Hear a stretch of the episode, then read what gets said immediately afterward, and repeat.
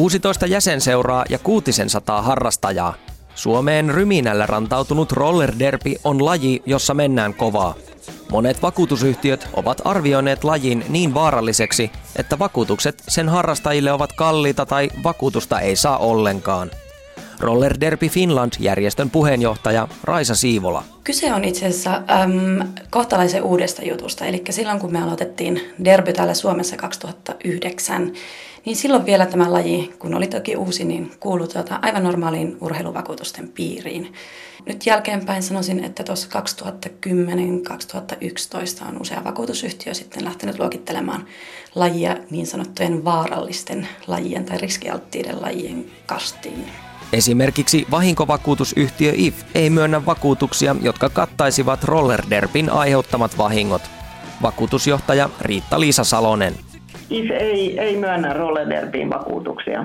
Millä perusteella? Meidän mielestä vahinkojen sattumistodennäköisyys tämmöisessä kontaktilajissa, nopeassa lajissa, missä rullien pyörien päällä kovaa vauhtia, miten sanoisi, ahtaassa joukkiossa liikutaan, ja, niin sattumistodennäköisyys on tosi suuri ja, ja, ja sitten ne vahingot, mitä siellä on niin kuin polvien, nilkkojen, kyynärpäitten, olkapäitten, kaikkien näiden ruumiin osien tota, vääntymistä ja, ja, ja nyrjähtämistä ja, ja, ja vahingoittumista. Ja sitten niiden hoidot on, on aika vaativia. Mutta esimerkiksi jääkiekko on hyvin samankaltainen laji ja riskialtis. No jääkiekko on, on kuitenkin tota, jonkin verran meidän mielestä erityyppinen kuin, kuin tuota rolleriepi on. Varmaan siinä on vähän kysymys myöskin siitä, että jääkiekko on harrastettu tosi pitkään ja meillä on, niin kuin sitä on, on vahinkotilastoja, me nähdään sitä hyvin pitkältä ajalta, että minkälaista kehitys on siellä, siellä ollut. Rollerderby on suht uusi laji, eli, eli, eli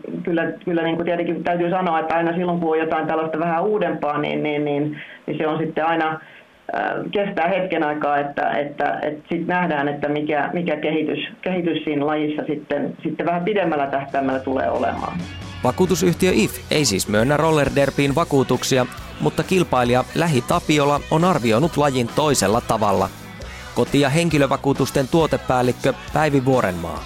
Myönnättekö roller derby lajiin vakuutuksia?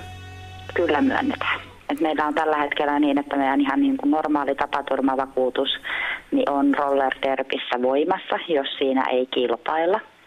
Mutta sitten jos kyseessä on kilpaurheilu, niin silloin tähän myönnetään sitten erikseen tämmöinen urheiluvakuutus. Urheiluvakuutusten hinnoittelu perustuu useimmiten lajiluokkiin.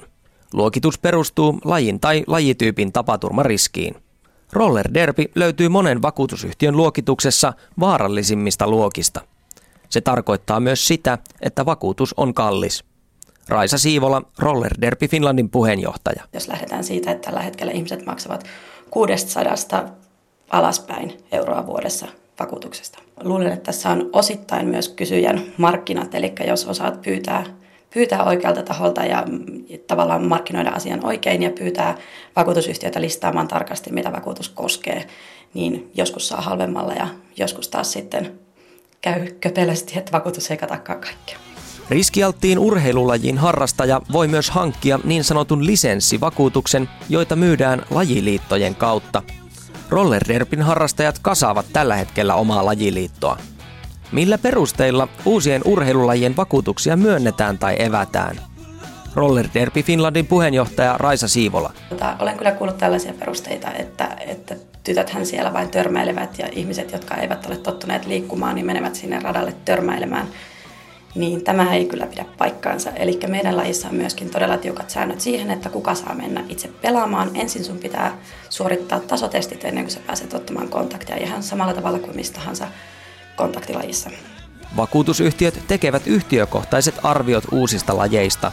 IF-vakuutusyhtiön vakuutusjohtaja Riitta-Liisa Salonen. Meillähän on, on vuosikymmenten ajalta vakuutuksia ollut voimassa ja myöskin ur, urheilivien ihmisten vakuutuksia, eli meillä on aika, aika laajat vahinkotilastot itsellämme, eli, eli tuota, niin, niin samantyyppisistä lajeista tai eri, eri vakuutuslajeista, mutta myöskin sitten jotain, joku uusi laji tulee, niin samantyyppisiä lajeja nähdään jo ennestään, että minkä, minkä, mitä ne on, minkälaisia ne ovat olleet vakuuttamismielessä. Katsellaan niitä, sitten. Totta kai tutkitaan ihan niin kuin erilaisia tietolähteitä talon ulkopuolelta. Ja sitten meillä on tietenkin olemassa tällaisia vakuutusasiantuntijalääkäreitäkin, joita me sit tarvittaessa myöskin konsultoidaan.